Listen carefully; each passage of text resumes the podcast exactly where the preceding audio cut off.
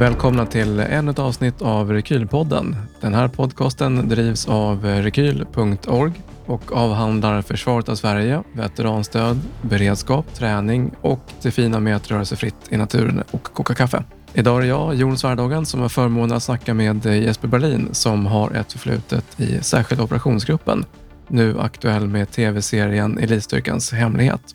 Podden spelas in 24 februari via länk, så ljudet är lite annat än tidigare. Men eh, nu kör vi. Grymt kul att ha dig här. Varmt välkommen till Rekylpodden Jesper Berlin.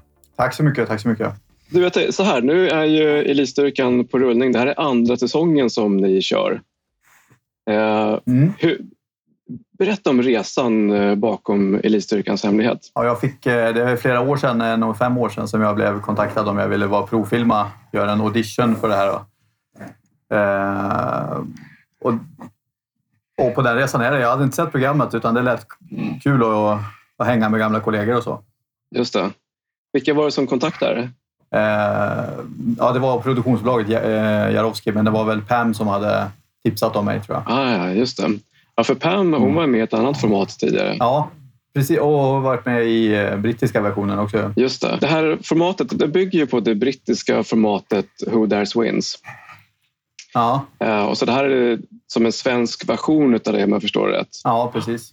Hur, hur tog ni fram formatet? Jag misstänker att det har varit en och annan anpassning för att det ska funka i Sverige. Ja, eh, vi, är, vi kan inte ta åt oss någon ära där, för det är ju produktionsbolaget som sköter det här eh, helt, ska jag säga. Eh, och de köper ju ett koncept där. Det som vi har, eh, det som vi sa ifrån från början, det var ju att tonen, den här engelska tonen med att skrika mycket på på deltagarna. Det funkar ju inte här i, i Sverige med vår kultur. Eh, och sen anpassat det lite ut eftersom vi är som personer.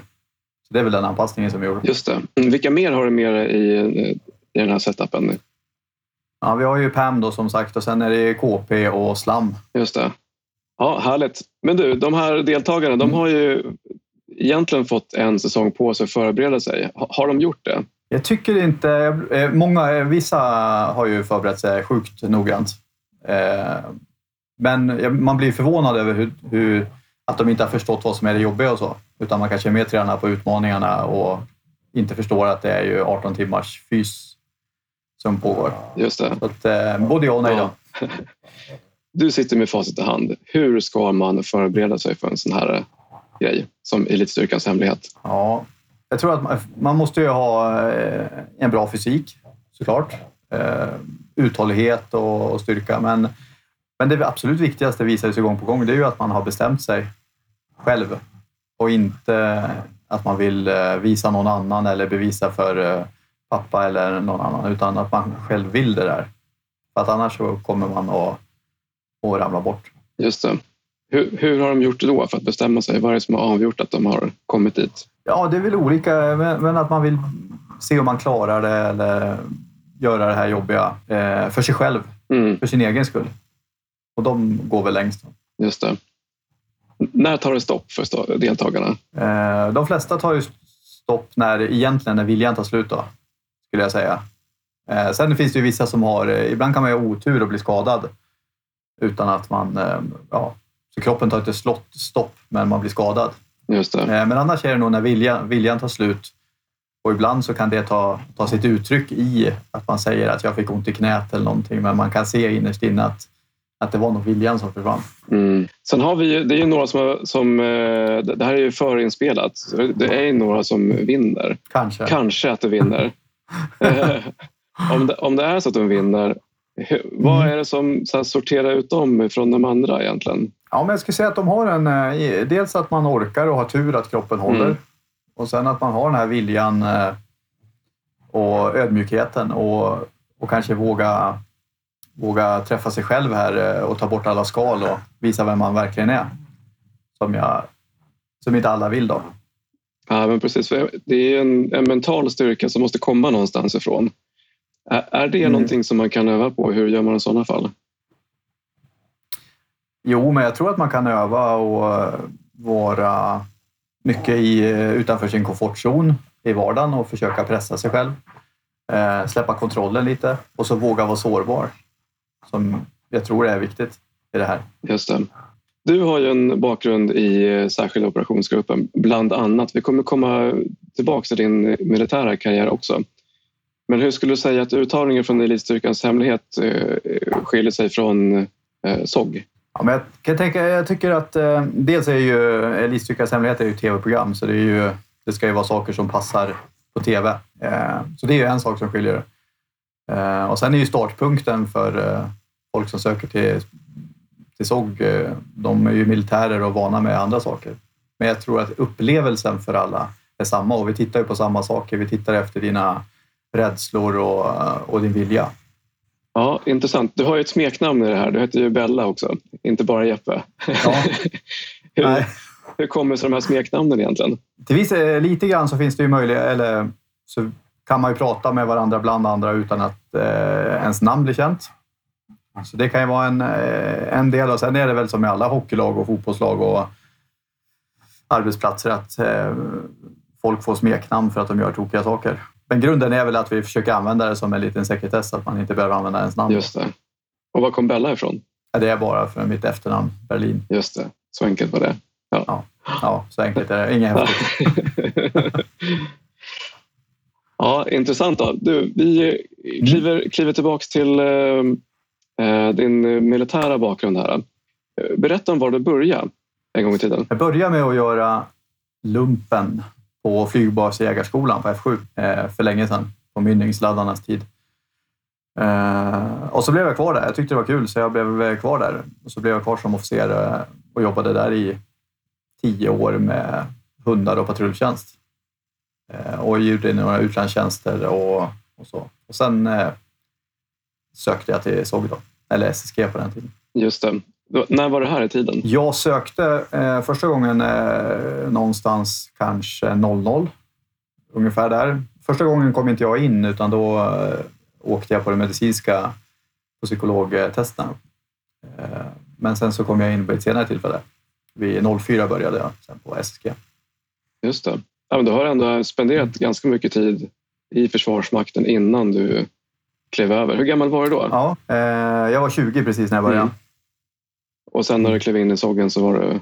Jag var 30 någonstans där. Mm. Backa då till första gången du sökte. Du ville gå in dit. Du visste kanske inte vad det var. Nej, på den tiden var det inga. Det var ju före hemsidornas tid, så då visste man inte så mycket. Men eh, jag har alltid drivits av att bli så bra som möjligt. Eller att bli bättre hela tiden. Och, och det är ju spjutspetsen och landslaget i Försvarsmakten. Eh, så det var därför jag sökte det. För tanken att eh, man skulle få bli så bra som möjligt. Och, och göra fräna grejer. Men, men framförallt att bli så bra som möjligt. Då. Just det. Och, och på den tiden i, i försvaret så var man ju instruktör framför allt när man var anställd. Så jag kände väl att jag ville göra sakerna, inte bara lära ut, utan göra sakerna. Ja, just det. Hur var det att inte komma med första gången?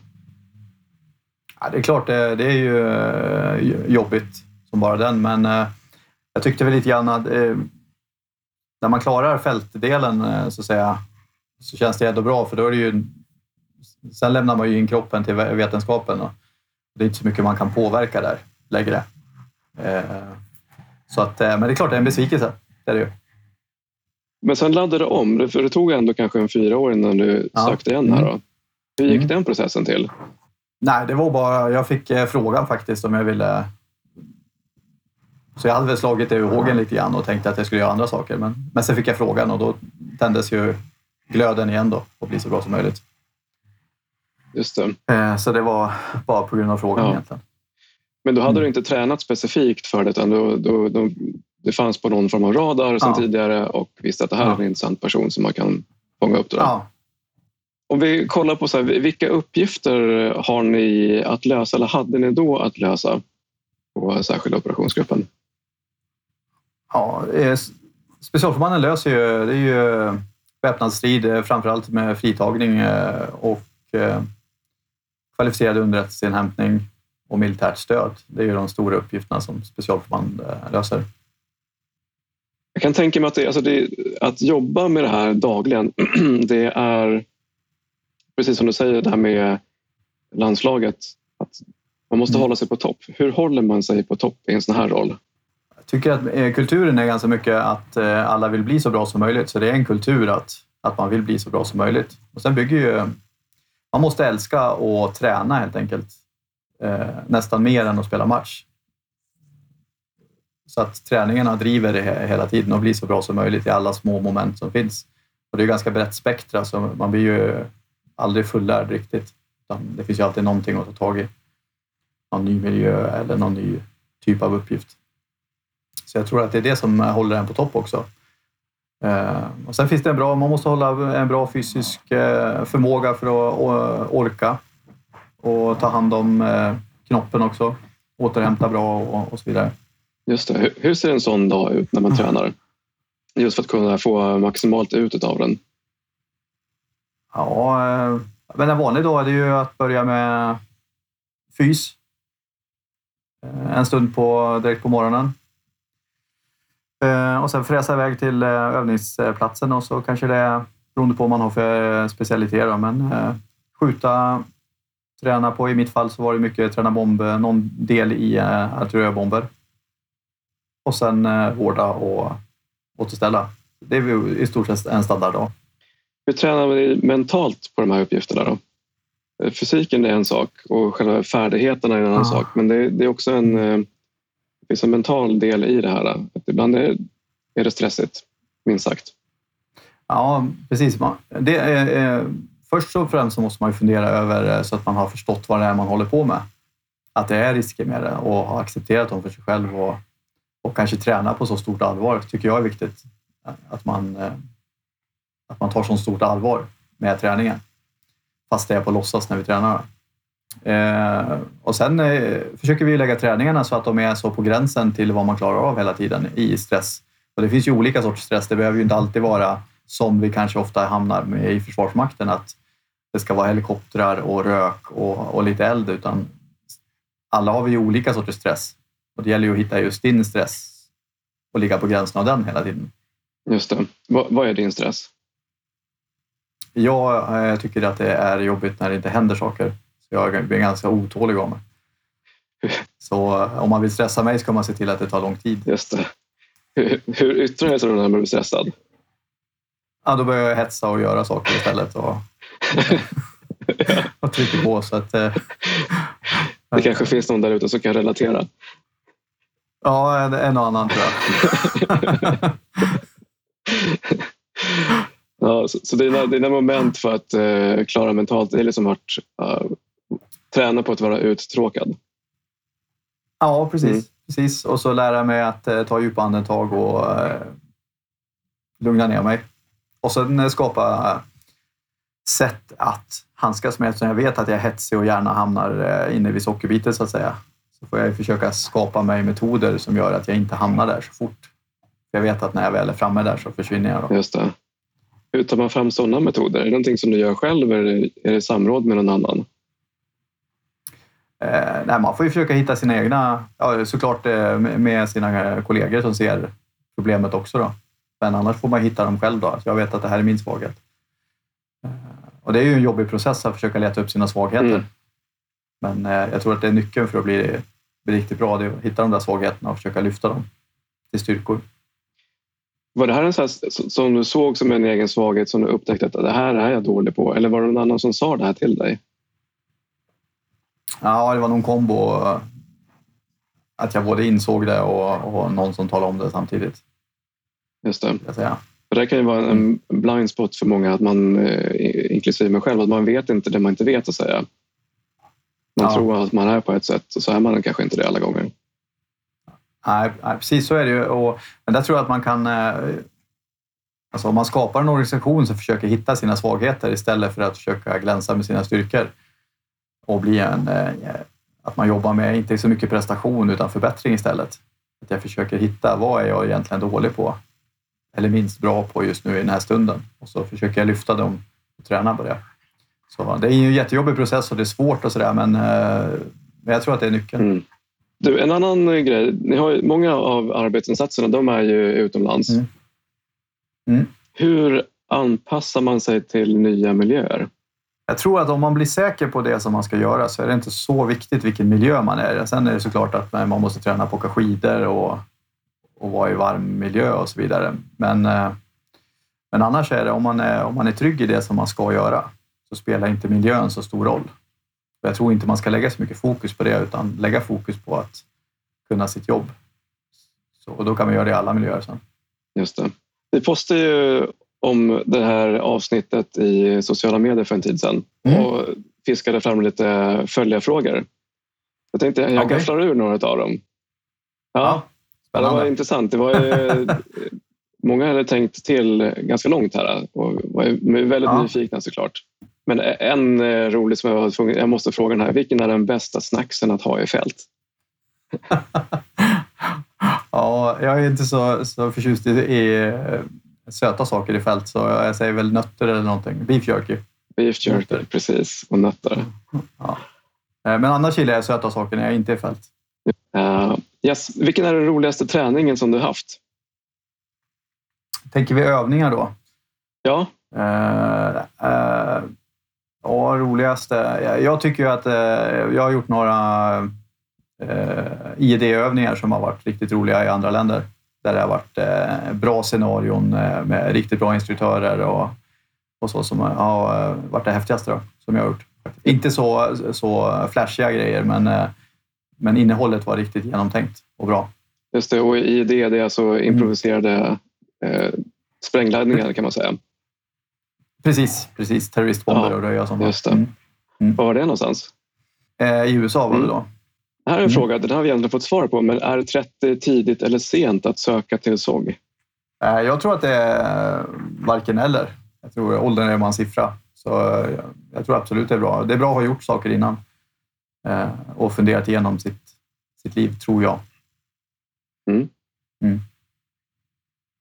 Och sen hur hanterar man uppdrag när man kommer hem, antingen till basen där man är utomlands, men mm. kanske framförallt sen när man är hemma i Sverige? Och man, har en, eh, man måste se till att man har en, eh, en bra grupp omkring sig eh, som man litar på och som man kan prata med och och återigen kommer vi till det att våga vara sårbar med sina, sina svagheter och att jag mår dåligt om jag gör det. Och innan det här så tror jag att man ska ha funderat igenom vad, vad är det jag håller på med på riktigt? Så att jag inte blir chockad över att nu helt plötsligt så var det farligt eller helt plötsligt så sköt någon på mig, utan det har jag redan rätt ut för mig själv.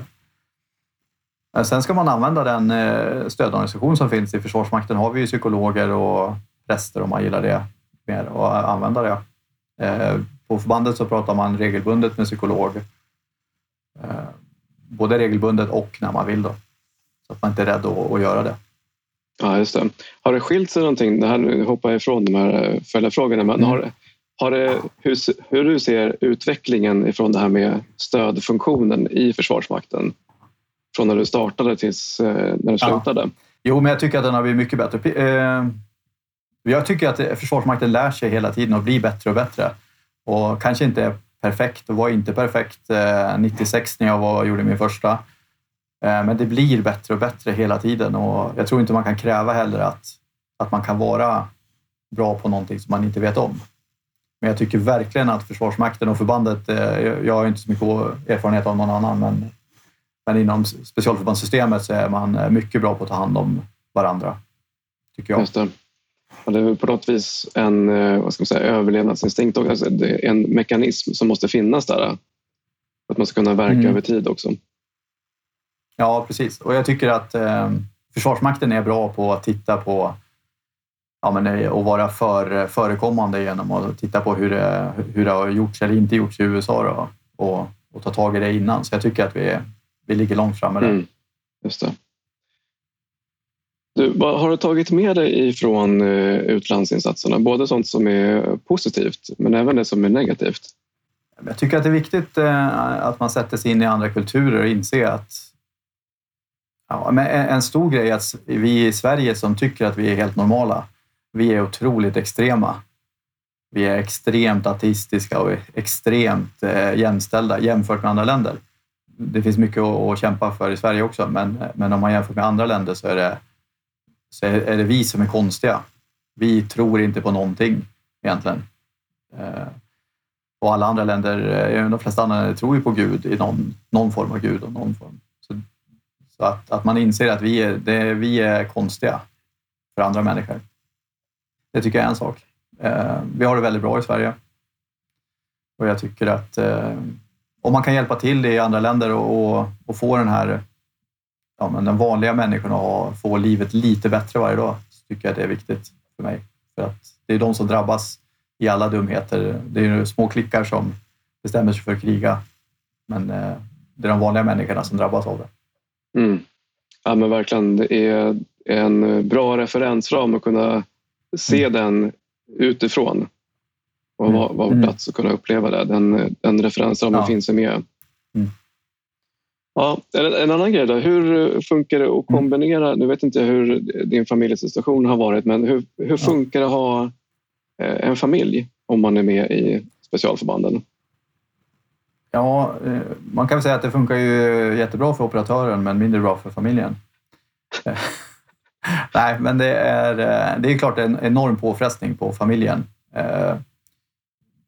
Min fru drar ju ett, har ju dragit ett superstort lass för hon vet ju inte från en dag till en annan om hon eh, är ensamstående eller inte och hur länge.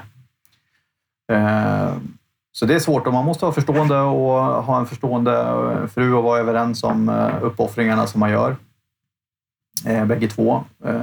Jag tycker att vi glömmer bort dem hemma som gör ett eh, stort, drar ett tungt lass när man är borta, men också eh, min fru har ju levt med, med cover stories och inte kunnat berätta vad jag är för andra trots att hon är orolig. Då. Och till och med eh, en cover story för barnen. För det kanske man inte kan berätta för en femåring vad pappa gör. Så då har man ju massa olika cover stories som hon lever med hela tiden. Och innerst inne så vet hon, trots att jag säger varje gång att jag ska åka att det blir nog inget farligt och vi ska bara sitta på kampen, så vet ju hon innerst inne att det inte är så. Ja, men precis. även om, Exakt. Även om vi låtsas det varje dag. Då. Ja. Så att det är svårt. Och man måste samla så mycket pluspoäng man kan när man, när man kan. Just det. Ja, det här ingår väl kanske den totala ekvationen också. Att det här det är en del av jobbet. Så att säga. Att ja, precis. En... Det, det som blir problem är ju att det är en del av mitt jobb, det är inte en del av eh, precis. Lottas jobb. Nej, exakt. Eh, och hon har inte valt det. Min dröm kanske var att bli soldat. Mm. Hennes dröm var ju inte att vara ensamstående. Eh, så det måste man ha förståelse för också, att det är ett otroligt tungt last. Verkligen, fullt rimligt. Men du, mm. det här, har, har ni något stöd eh, sinsemellan så att eh, de som är med som fruar och sådär kan eh, prata med varandra eller är de frikopplade från varandra?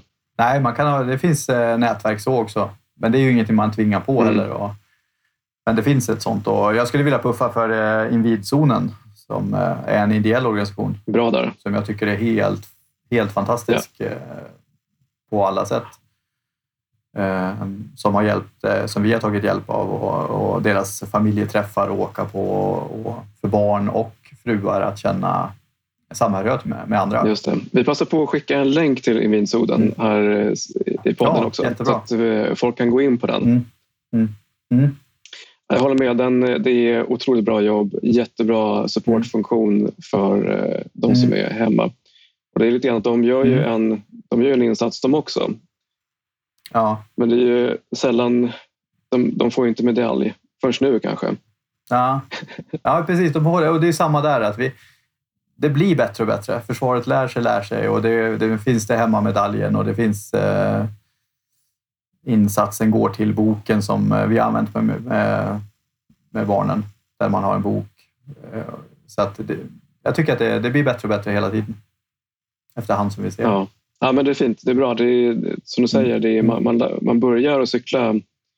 Då kan man inte alla manövrar, men sen efter ett tag så Nej.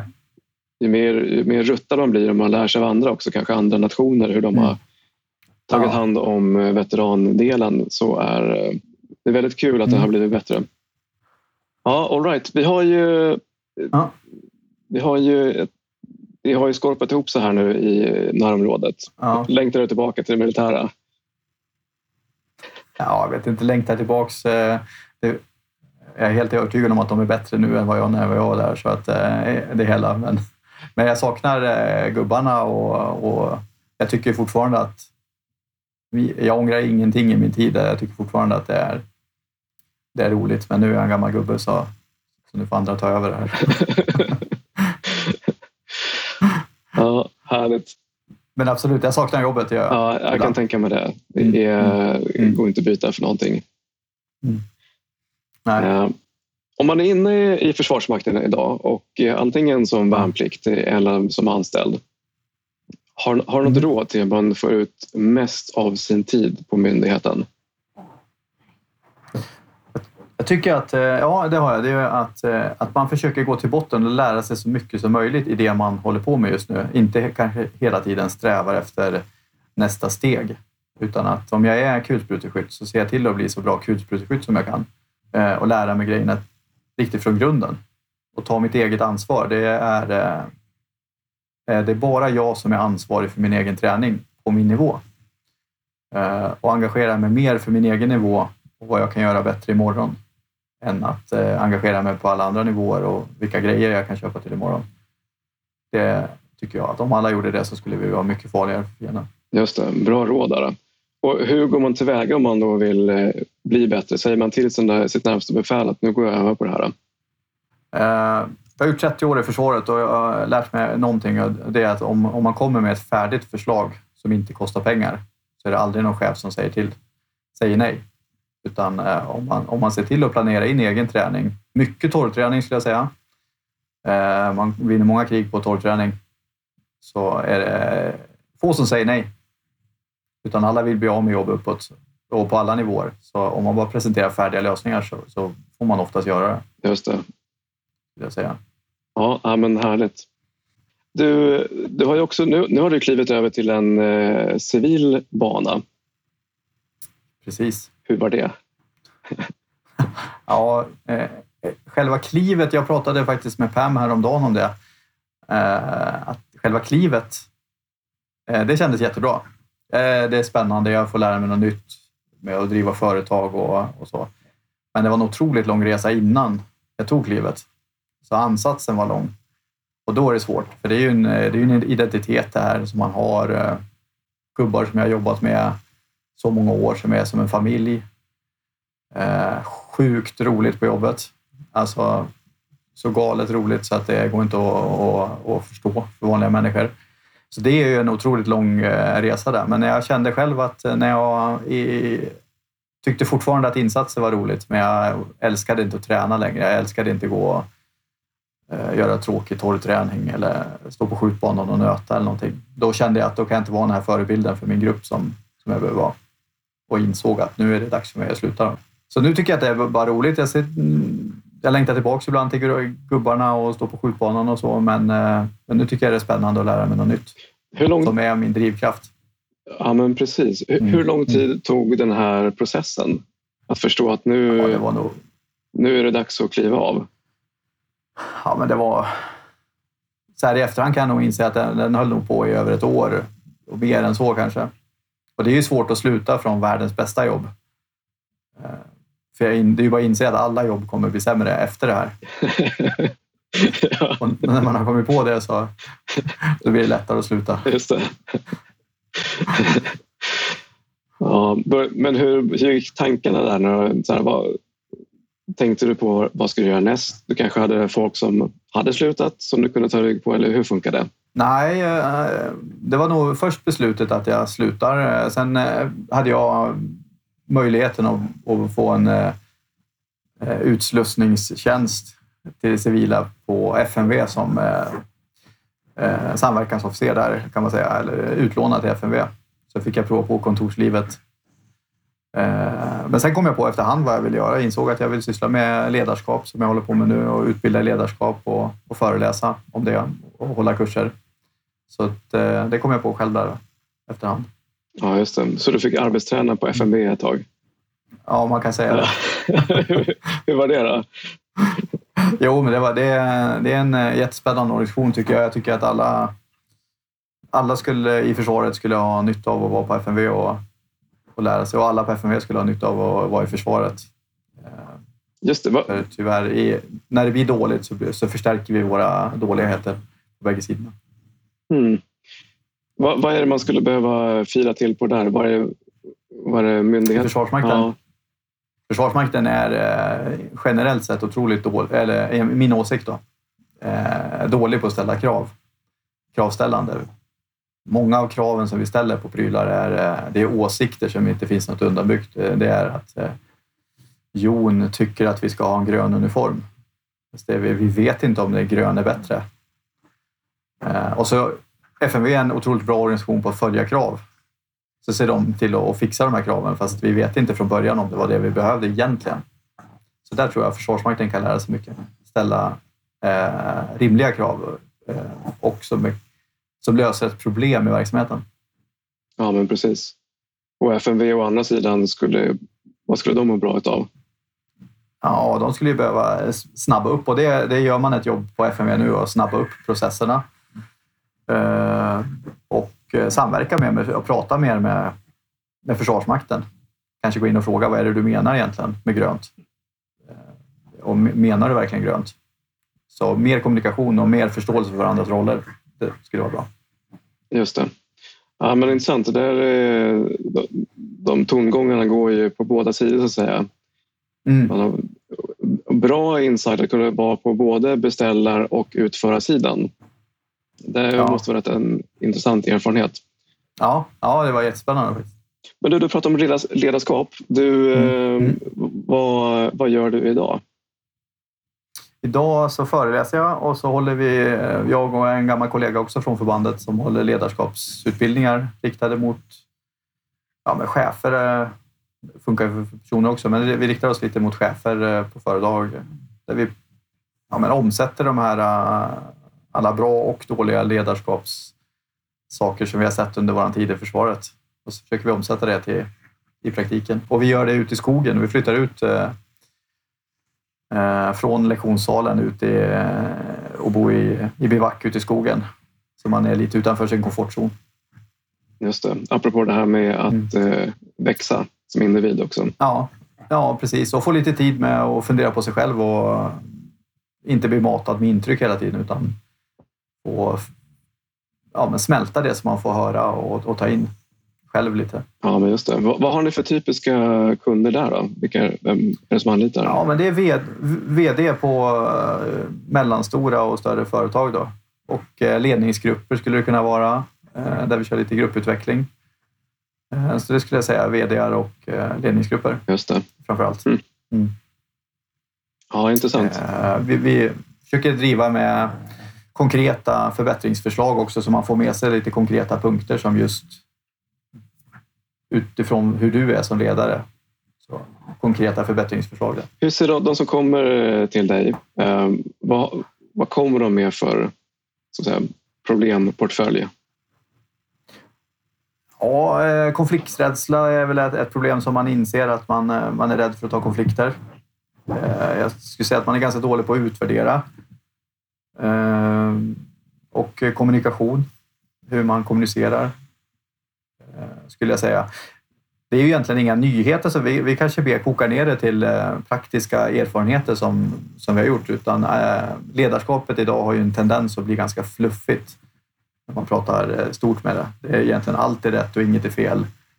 Och vi försöker väl komma med att det här är saker som har funkat för oss i våra situationer där vi har varit. Just det. här är saker som vi inte har funkat. Ja, just det. Hur, hur tas det emot? Mycket bra. Mycket bra. Eh, det var eh, väldigt uppskattade kurser och mycket lärdomar. Sen lär man ju så mycket från eh, mellangruppen också. Det sitter ju alltid tonvis med erfarenheter med alla chefer som kan prata med varandra också. Nu håller vi relativt små grupper så att det blir mycket intimt och det finns möjlighet att prata med varandra på ett bra sätt. Ja, just det. Mm. Vad skulle du säga skiljer det civila från det militära ledarskapet? Ja, jag skulle tycka att eh, jag kan, jag kan tycka att det är ganska mycket eh, managers i, eh, i det civila. Så att man förvaltar något färdigt. Jag tänker att en ledare, då måste man ju vilja någonstans, man måste vara på väg någonstans för att leda en, en organisation åt något håll. Annars är det ju mer ett staket man behöver för att hålla folk plats och göra rätt saker. Så det där drivet, det, finns, det är väldigt bra i, i det civila också. Eh, så ska jag lyfta två saker så är det väl eh, tydlighet och kommunikation eh, och utvärdering som det finns mycket att lära i det civila. Just det. Mm. Hur går ni tillväga där för att få den feedback-loopen? Ja, men vi pratar mycket om feedback. Själv vill jag, om man har en organisation som har svårt att ge feedback så måste man ju först och främst vara sårbar. Våga vara sårbar med varandra. Så man måste ju börja i själva gruppdynamiken. Eh, men också att man tänker på hur man ger feedback, hur man hanterar konflikter så att man har ett färdigt system, vilket det nu är. Det finns ju många olika varianter, men, eh, men att man är överens om hur vi ska hantera konflikter. Eh, och så tränar vi på att utvärdera. Vi är små moment ute i skogen som man får utvärdera då och träna på det. Just det. Som har varit mycket uppskattat. Mm. Mm. Vad, vad, tror du själv? Har det här potential att bli världens bästa jobb? För dig? Ja, det, det har det. Det är, det. det, är på god väg. Mycket god väg. Ja. Ja, är det. Eh, jag har en rolig mix nu med föreläsningar, utbildningar och eh, hjälper till med på lite enheter med taktisk träning. Så vill jag puffa för våran eh, det är mycket militärer här. Vi kör en eh, taktisk träning, eh, utbildning också där vi pratar om eh, ja, skillnaden på att träna för att bli elitidrottare eller träna för ett jobb där man har fysiska krav. Just det. Vi är. skickar ner länken dit också såklart. Ja, schysst. Ja. Det är bra. Ja, men du, vad har du för drivkraft idag då? Var, får du drivkraften ifrån? Ja, men det är fortfarande är det ju att, att bli så bra som möjligt inom massa olika områden. Mm. Eh, var bra på att vara hemma med, med min familj. Eh, och, sko- och ta ett stort lass här. Det är ju en eh, drivkraft och, och, och få de här ledarskapsutbildningarna att bli bra. Så att, eh, jag, har jag har samma driv fortfarande. Jag vill bli så bra som möjligt. Jag har bara ändrat från att, att röja bomber och skjuta pistol till, till andra saker. Ja, det är fantastiskt. Träna vad jag vill på fysen. Ja, men exakt. Vad, vad, vad är favoritfysen? Jag gillar ju crossfit. Så. Men eh, jag, jag, är dålig på uthållighet och simning, så just nu håller jag på att försöka bli bra på det också. Så nu får skivstången vila lite, så försöker jag jobba upp min uthållighet här och simningen. Just det. Vi har en tävling som heter Parendurance Race. Kanske kan vara något för mig. Kanske kan vara någonting. Jag har gått en sträcka en annan. Ja, jag kan tänka mig det. Så, så, så jag, jag, har provat den. Ja. Men kanske. Får ta, får ta med en kompis. Det, det blir kul. Ja. ja. ja. Eller något. Man kan komma till målet och säga hej. Ja, men precis. Ja, det är en fin tävling. Vi, den roddas ja. med Falkenbergsklubben. Väldigt bra funktionär där. Ja, Kul. det är ju en fantastisk sträckning. Ja, det är det. Det är, det är fin. Mm. Ja, om man vill komma i kontakt med dig då, och kanske anlita dig, hur gör man då? Mm. Då har jag en hemsida, finalcut.se. Eller så kan man eh, mejla mig på... Och LinkedIn finns jag ju på också. Jesper Berlin. Så det är väl bra. Och Instagram, Jeppe Berlin. Just det. Så det är väl de eh, ja. bästa vägarna att få kontakt med Vi skickar med. Eh, alla länkar som behövs där, så att eh, ja. de finns med där. Snyggt. Snyggt. Och, och Final Cut, ja. jag misstänker att det, kom, det har någon referens någonstans, det här ditt företags namn. Ja, men det har lite med att göra med när man röjer bomber så kan man göra det sista klippet antingen för bomben eller för en själv. Just det, Final Cut. Så det är det, det sista klippet. ja, det är snyggt. Det är snyggt. Varmt mm. tack för att du var här. Det var mm. väldigt, väldigt kul. Jag tror att det är många som har längtat efter att få lyssna på det här också. Nej, så får vi se vilken som vinner, eh, om det är någon som vinner den här eh, Elise. Vem vinner? Ja, men precis. Hur många, hur många avsnitt är det egentligen? Åtta avsnitt. Åtta, men de släpps inte på en gång? Nej, jag tror att de släpps eh, en, en, ett i veckan. Ett i veckan. Ja, det ska bli ja. superkul att följa. Det, är, mm. det här gänget som du kör med, slutade ni samtidigt eller hur, hur var det? Nej, vi slutade lite pö om pö kan man säga. Mm. Men jag har jobbat ihop med allihopa mer eller mindre. Slam och jag var på samma grupp så han rekryterade jag. Till och med. Just det. Men annars har vi jobbat ihop allihopa vid olika tillfällen och på olika platser. Ja, ja. Mm. ja det är kul ändå att ha sådana kamrater med sig ut i det civila, kunna vara liksom offentlig med det också kan jag tänka mig. Ja, ganska, ja jättekul. Och det var den stora anledningen för oss allihopa att vi gjorde det. Att, att få ja, hänga i eh, sunkig barack igen, precis som i gamla tider. Eh, och nu när jag driver eget företag så, så jobbar man mycket själv. Så, så få hänga med polare i sunkig miljö och äta nötter och beef jerky. Det är ju ja, det, det, det är det bästa. ja. ja, helt klart. Ja. Du, stort tack för din tid och mm. eh, tack som fan för din insats också. Ja, stort tack. Stort tack. Det var jättekul att vara med. Passa på att eh, prenumerera på podden och tveka inte att ge den betyg. Det här gör det enklare för andra att hitta hit. Eh, länkarna från avsnittet hittar du i show notes och oss på Rekyl hittar du på rekyl.org. Och till sist, se till att öka din handlingsfrihet genom att ge dig ut och träna. Tja!